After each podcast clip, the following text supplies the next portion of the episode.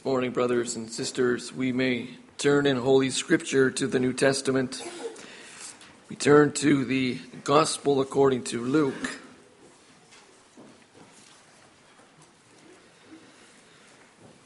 Luke chapter 9, where we begin reading at verse 51. And we read into chapter 10, verse 20.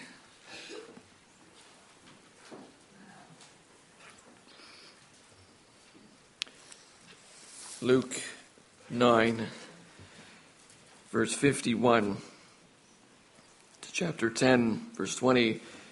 And after we've read from God's word, we'll sing in response Psalm 49, stanzas 1, 4, and 5. Here in Luke 9, the word of God speaks as follows. When the days drew near for him, that's the Lord Jesus, to be taken up, he set his face to go to Jerusalem. And he sent messengers ahead of him who went and entered a village of the Samaritans to make preparations for him. But the people did not receive him because his face was set toward Jerusalem.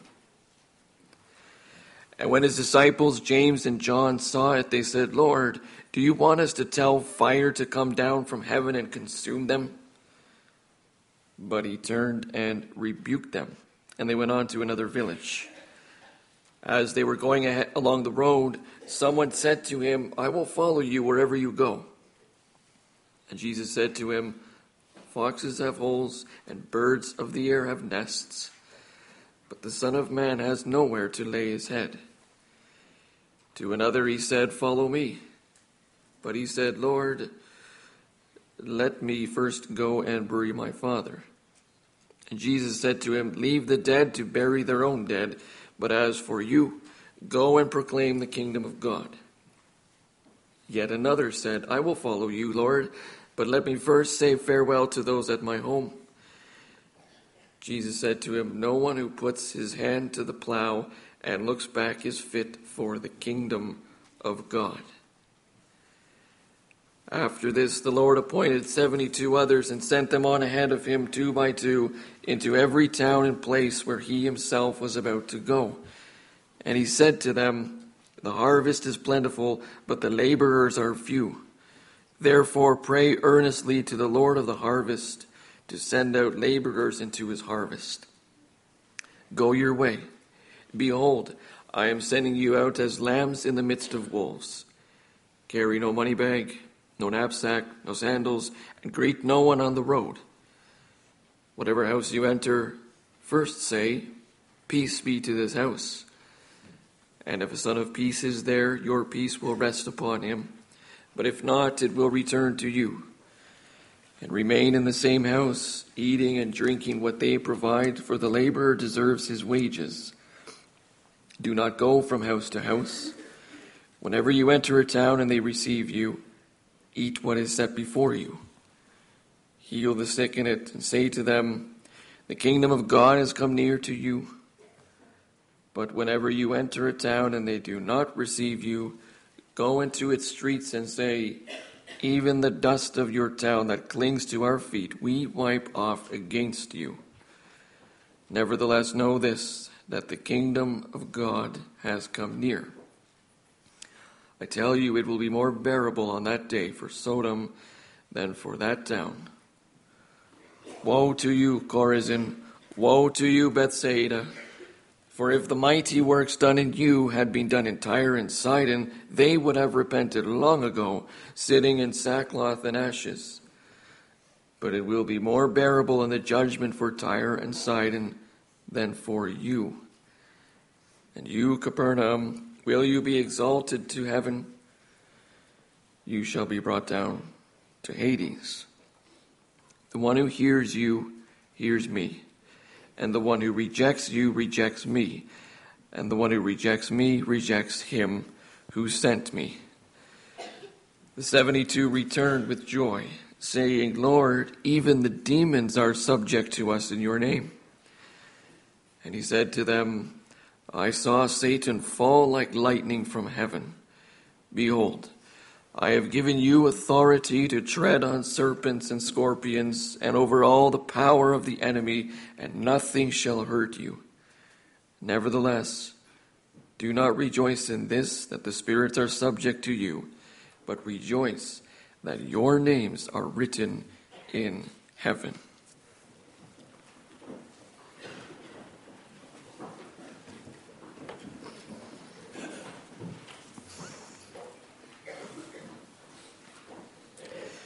Text for the sermon of this morning is taken from Luke chapter 10, the verses 38 to 42.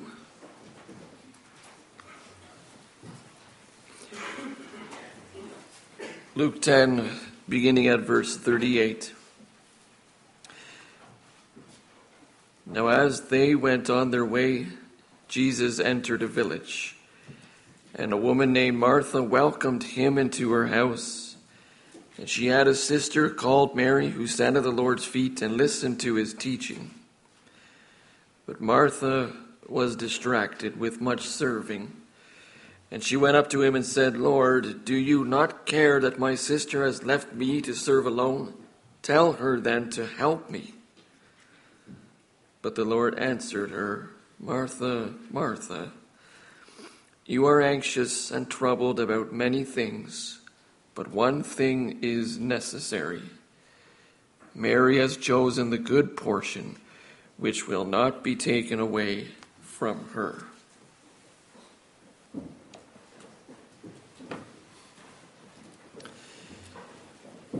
After we've heard from God's word, we'll sing in response Psalm 119, stanza 22.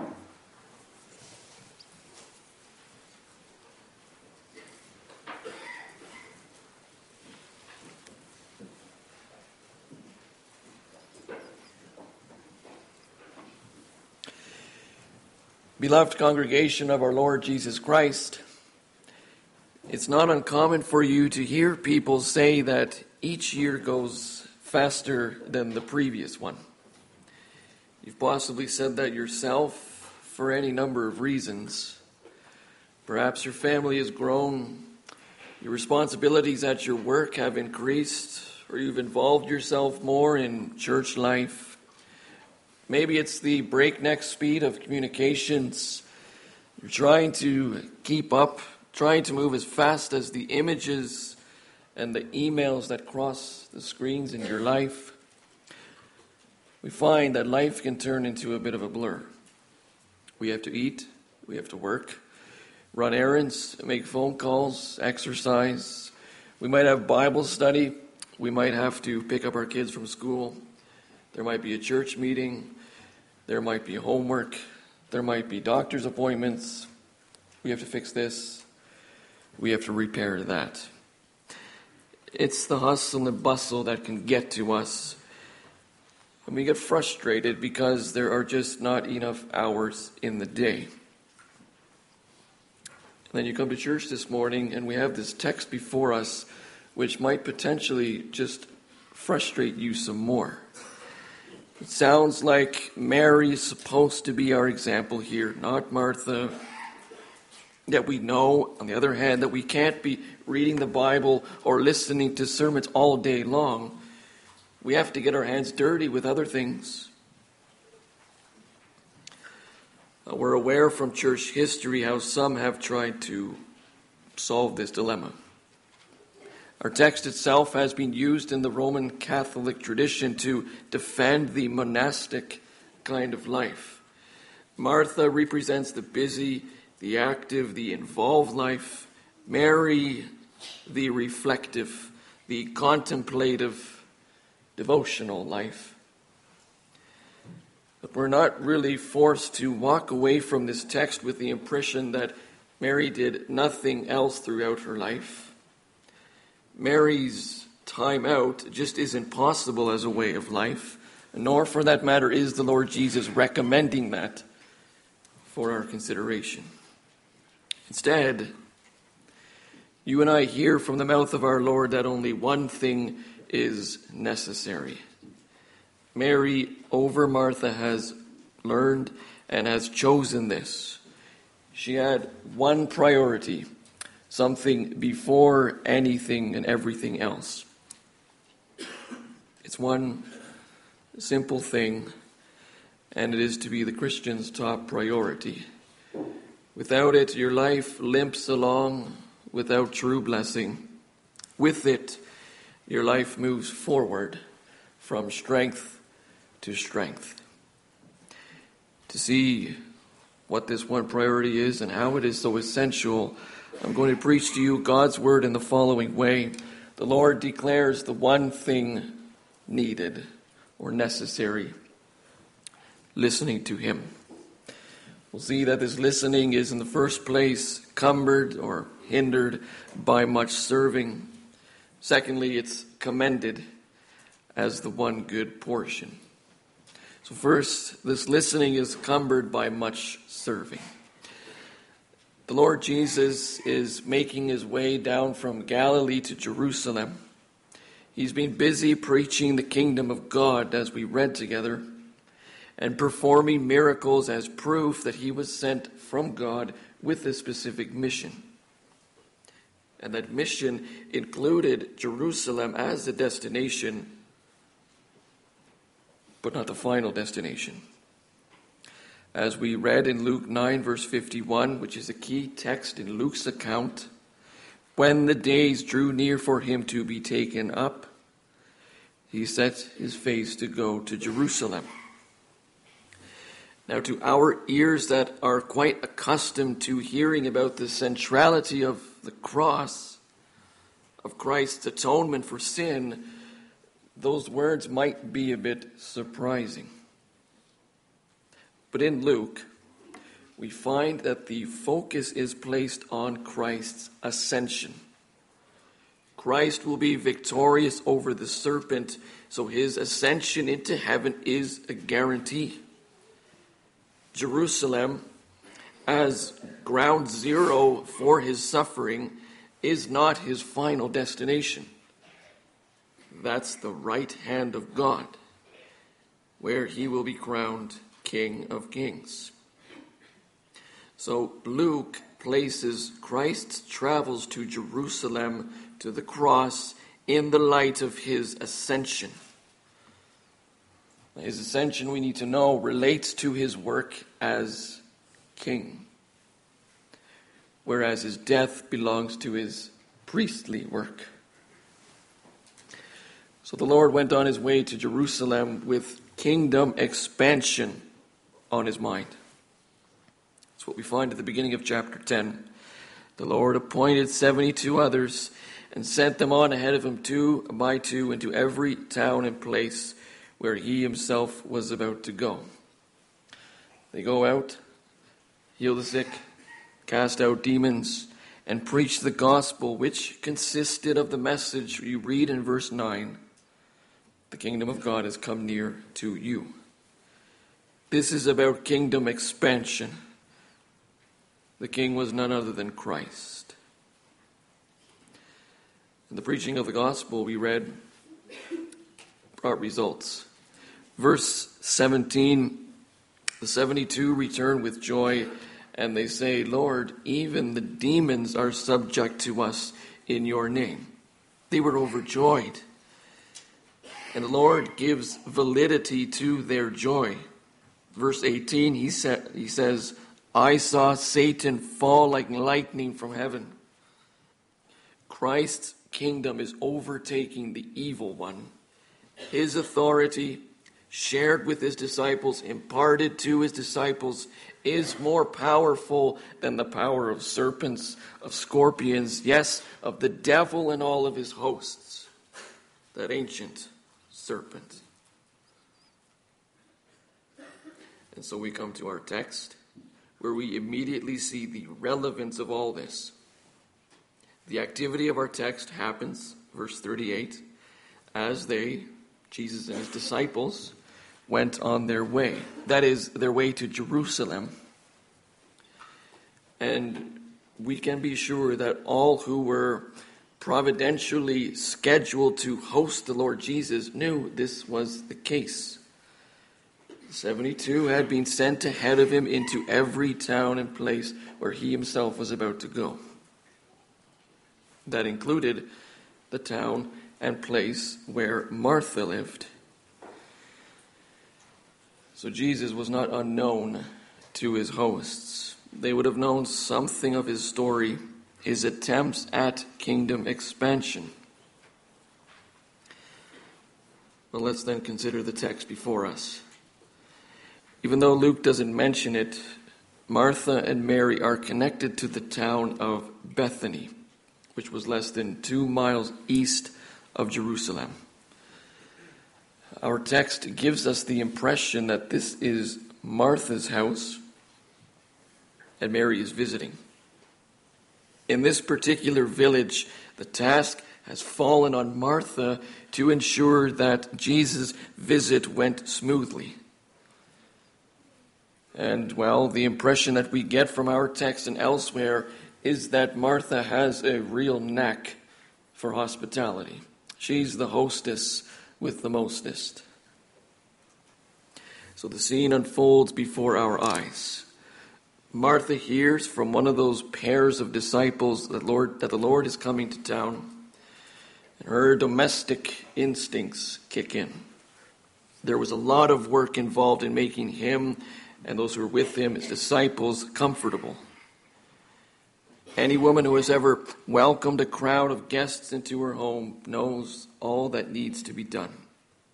After welcoming the guests and ensuring that they are comfortable, comfortably seated, Martha has to go into the kitchen to put together the things expected from a hostess. She's got to cook, dice, mince, fillet, bake, you name it. This is not just for one guest, but for a group of guests needing to spend the night here. So she also has to organize bedding, plan ahead for breakfast tomorrow. Martha's got her work cut out for her. But she opens her home. She loves the Lord and she wants to help him. She's going to do whatever she can for him but it's just a heap of work. How will I ever be able to do all this? What am I going to do for appetizers? Who's going to prepare the salad? Who's going to set the table? Do the dishes? What do we serve for dessert? Do I have enough chairs? To top it all off, Martha is doing all of this herself. She's running around trying to ensure everything's going to work out just right. Turns out she has a sister, Mary. And what's Mary doing? Well, while Martha is busy getting everything ready, Mary's in the living room. She's sitting at the Lord's feet and listening to what he said. We can imagine from the moment that Mary heard the Lord Jesus is coming, only one thought was on her mind. To sit at someone's feet means not only attention, but also submission. She badly wanted to listen to her Lord. She didn't want to miss a word. And what would she have been listening to? I suspect he wasn't talking about the weather. I imagine it would have something to do with the kingdom. This and other visits like it were the Lord's chance to teach and answer questions about what the coming of the kingdom really meant. Mary takes full advantage of this. Well, while she is hearing about kingdom expansion, Martha steps into the room. She stands in front of Jesus all in a huff, and she blows her stack. Lord, do you not care that my sister has left me to serve alone? Tell her then to help me. In all honesty, we are sympathetic with Martha. We would have almost expected that shortly after Jesus' arrival, after the pleasantries at the door, Mary would help pitch in in the, ki- in the kitchen. But that doesn't happen. So we can appreciate that Mary's absence from the kitchen ticks Martha off. There is a time for learning, yes. There's a time for worship, but surely this isn't it. No one's going to get their food if you are going to sit here listening instead of helping. This is how Martha feels. That's how many of us would probably feel. We need people who love to work hard, who love to serve. Strikingly, however, brothers and sisters, we do not find any negative evaluation of Mary's behavior. Instead, we hear something negative about Martha. In verse 40, we read that Martha was distracted with much serving. You see, Martha wanted to work hard for her Lord. She wanted to serve. That word for serving here generally has a positive connotation. It's the same word used for the task of the deacons as servants of Christ. Diaconia. Martha was completely wrapped up in diaconia. And yes, in itself, this is a good work, it's good service. She was doing important things, she was serving. She wanted to prepare everything for her guests. Everything had to be perfect for the coming King of Israel. That she wanted to serve the Lord was commendable and her love for him cannot be questioned. The problem? She was overdoing it. She lost her focus and she failed to see what was most important in the visit of the Lord Jesus and his disciples. Her attention to her Lord was distracted. We have the impression that she tried to listen to him she wanted to do one thing, but she couldn't settle because she knows that there's all sorts of work that has to be done. Her attention was, in other words, divided. Her fault was not that she served, but that she grew cumbered, distracted with much serving. She forgot her Lord and only remembered the service. She's so distracted that as a result, she has deprived herself of the benefits of Christ's visit. She couldn't listen to his teaching. Service becomes an end in itself when it loses its lifeline to the word which nurtures, feeds service service falls prey to the anxieties and the cares of this life and becomes a service of slavery. It becomes more about serving ourselves, keeping up the appearances we need to. And that's what happens with Martha. You and I get to hear what happens inside her heart. While Mary listens to the gospel, Martha gets irritated and angry. She's convinced Mary is wrong.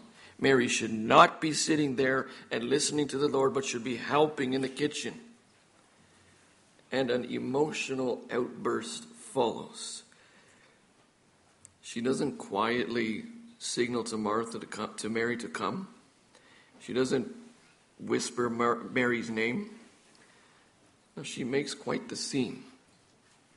She avoids Mary interrupts Jesus' conversation and asks him, Lord, don't you care that my sister has left me to do all the work myself?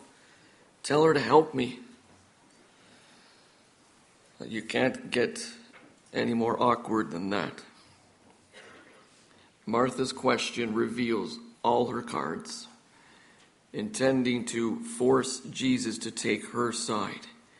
She seems perturbed with him, abandoned by him, is totally fed up. In her opinion, he's rather insensitive to what's happening. He seems to be encouraging Mary to neglect her domestic duties. Brothers and sisters, how easy it can become to get distracted, even when serving the Lord. You're supposed to be active in the service of the Lord, in the nuts and the bolts of congregational life. You want to show your love for the Lord, after all. And so you get involved in the various activities. You attend Bible study. You participate in young people society. You go to catechism class. Many projects are and activities are organized. But these very actions, these very things can distract us from the Lord Himself. We can get so caught up in doing our best to get involved that we may very well forget the very reason why we are to be involved. Ultimately, it's to listen to the Lord. You can be a member of the church for five, fifteen, or 50 years involve yourselves in many things, and still struggle to really know who your God is. You can know a lot about Him and still not know Him. What makes His heart tick? That takes time, that takes investment, that takes the right priorities. Listening comes first, brothers and sisters. That's what the Lord wants. The Lord doesn't want service in the first place, service that hinders, that distracts. He wants listeners who know we need to receive salvation from the Lord more than anything else. That's our second point, where we see that listening is commended as the one good portion. What is a suitable response to Martha's meltdown? The Lord answers with tenderness Martha, Martha. That's a very gentle response. And he continues not by tearing a strip off her hide for having mixed up priorities. No, he paints a picture of a woman who has good intentions. You are worried and troubled about many things. The New English Bible translates, You are fretting and fussing about many things. Take note, brothers and sisters, the Lord here does not take sides. He doesn't tell one sister to be more like the other. He doesn't disapprove of Martha's service as such. That was the fruit of her love for him. So we can't go around saying that our text teaches the Lord disapproves of good housekeeping. Rather, the Lord disapproves of something else. It was Martha's attitude, shown in her condemnation of Mary and her frustration with the Lord, that had to be rebuked and corrected. For even though Christ does speak here with concern, his words still have some bite to them. You see, what we find here is we find our Lord speaking to the leader of this household, taking control here. He truly is the master. He speaks here as Lord, as King. He's on his way to his throne, after all. So, must he really now spend this night in the middle of some sibling rivalry? Does he have to really mediate between these two? He's on his way to Jerusalem, on his way to heaven, to the right hand of God. Martha even acknowledges Christ as King, as Lord, she says. Well, it's this knowledge of hers that makes the Lord set her straight. Martha, right now you are worried about all kinds of things food, cutlery, dishes, bedding. but only one thing is needed. Remember, Martha, the kingdom of God has come. That kingdom frees you up from anxiety and worry, from fretting and fussing. You're not to be concerned with many things that man worries about. Only one thing is to be the ultimate focus of your heart, Martha. In the kingdom of God, I am concerned with one central thing. And what is that? It's what Mary chose to listen to Jesus' instruction without allowing herself to become distracted. Mary has chosen that good portion. Again, Christ is not comparing here, He's not encouraging rivalry here. Martha isn't doing anything bad. His point is simply that Mary has chosen what is good. And that expression, the good portion, has the sense, the overtone of the good meal, the right meal, which fits the context so well. The Lord here is unquestionably speaking about His Word, that good, right, spiritual food. Deuteronomy 8, verse 3, Moses writes, The Lord humbled you, allowed you to hunger, and fed you with manna which you did not know, nor did your fathers know, that he might make you know that man shall not live by bread alone, but man lives by every word that proceeds from the mouth of the Lord. Psalm 119, verse 57, The Lord is my portion I promise to keep your words. Brothers and sisters, the Lord Jesus' point here is not that listening to Him is a better portion than preparing a meal for Him. Rather, this one thing is the good portion. Listening to every word that proceeds from the mouth of the Lord. The one thing necessary is to listen to the Word of God through the ministry of Jesus Christ, to hear what Jesus has to say about salvation, about the kingdom of God. So while Martha was busy preparing one meal, Mary was already enjoying a feast on the one thing worth eating the Word of Jesus Christ. Listening is commended as the one good portion. Mary was further ahead than Martha here, and the Lord points this out. She knew he was going to be with them for only a short while. So she heeded the call to listen while the word was present. She understood the urgency of hearing the living proclamation of the gospel while it was still available. Christ says that is then something that will not be taken away from her. Though it is good to serve like Martha did, much busyness, even in the church, is temporary.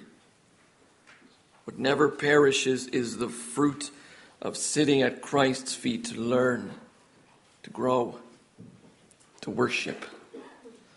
The one thing necessary is to listen to God and learn from Him. He's not going to take that away from you. Brothers and sisters, we live after Christ's ascension. We live, in other words, in the final era of the kingdom of God before Christ comes back. That means that the urgency of Christ's words for Mary and for Martha is even stronger for us. We know today the answer to Martha's question. We know that Mary made the proper choice and was commended for it. Listening is the one good portion. Again, the Lord certainly doesn't look down on a life of service and diaconia in his rebuke of Martha. Service has its place. She is doing good. But what's the lesson for Martha? She is so busy with serving up dinner that she deprived herself of listening to what Christ had to serve up. Before she is an organizer, she needs to be a listener. As one commentator puts it, the disciple who feasts on Jesus' teaching receives a meal that is never removed. Martha thought she knew what Jesus cared about, but she didn't, for she wasn't listening.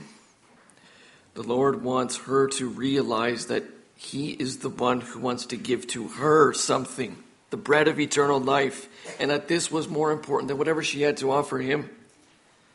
This would have made a deep impression upon Martha.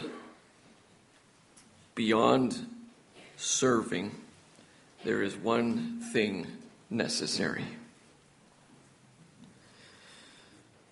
Well, then, brothers and sisters, let it also be clear here that Christ is not hereby endorsing idleness in praise of his in his praise of Mary. For that's the other extreme. You cannot go on little involved in church life and say, Well, I don't want to get too into things here. I'm really more a Mary than a Martha after all because then we can, mis- uh, we can easily mistake laziness for godliness. Doing lots can distract, but doing nothing is not right either. No, brothers and sisters, let's not think this text is a summons to a contemplative Christian life in a monastery. No, we are listeners. Our text is very down to earth. Sit at the feet of the Lord and listen. And every week begins this way, of course, with you listening to the Lord. Sundays set the tone for your week. So evaluate your life. You can be active in many things. You can be there whenever something needs to happen in the church. But the question always remains for us is listening and learning our top priority? If you were to videotape a week of your life, what would that reveal as the good portion in your life? Cleaning the house, posting on Facebook, Instagram, Twitter, checking your smartphone whenever it buzzes, beeps, or flashes, catching your favorite sports team. I'll make no mistake about it, we do have a list of things to do and get done. But is sitting at the feet of your Lord the good portion? Your King wants to strengthen you, refine you. He comforts you when you need it. He also rebukes you when you need it, like he did to his disciple Martha. He does all of this and more in His Word. For it is the Word of life. And what you receive by listening will not be taken away, as Christ says to Martha. Busyness is temporary. What remains are Christ's words. If you hear the gospel and accept it in faith, man doesn't live on bread alone but on every word that comes from the mouth of the Lord. So, in other words, you do receive blessings not only for now, but also for eternity by being on the receiving end of the Lord's word. A word that remains with you and becomes more meaningful all the time until you experience the fullness of it on the new earth, where the Lord Himself will be your portion forevermore. And so we need to create moments, brothers and sisters, in which we can meet God in His Word and through prayer. If you are through with always feeling so busy, the best direction God's Word gives you is devote yourselves to the Word. Public worship services, private worship, How much time you devote is something between you and the Lord, although accountability with another is never a bad thing. I'm reminded here of what Martin Luther once wrote I have so much to do today that I'm going to need to spend three hours in prayer in order to be able to get it all done. Well, we need not become legalistic about this, nor become discouraged if we do struggle to maintain a consistent devotional time. What it is going to cause us to grow and become more disciplined is by us seeing and believing that listening to our Lord is indeed the good portion. You have to see it and believe that the best way to be busy is with sitting at his feet, being busy there. Whether it's three hours or 30 minutes or even just 13 at a time, there is no discipline that brings more peace and joy and contentment in your life than sitting at the feet of your King. We can give up our distractions our busyness for Him because He gave up His life for us.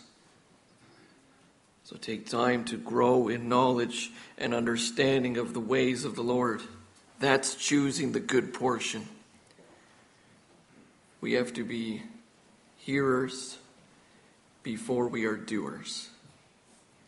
Let that shape our priorities, our schedules, the time we get up in the morning and the time we go to bed at night for the benefits are outstanding and everlasting. Brothers and sisters, one thing is necessary, says the Lord listening. This is what the Lord cares about. Those other aspects, serving the Lord, that's great. But you have to listen first. Open your ears, and then in faith, feast upon his word. For the only thing more important than you serving God is being served the bread of life. Amen.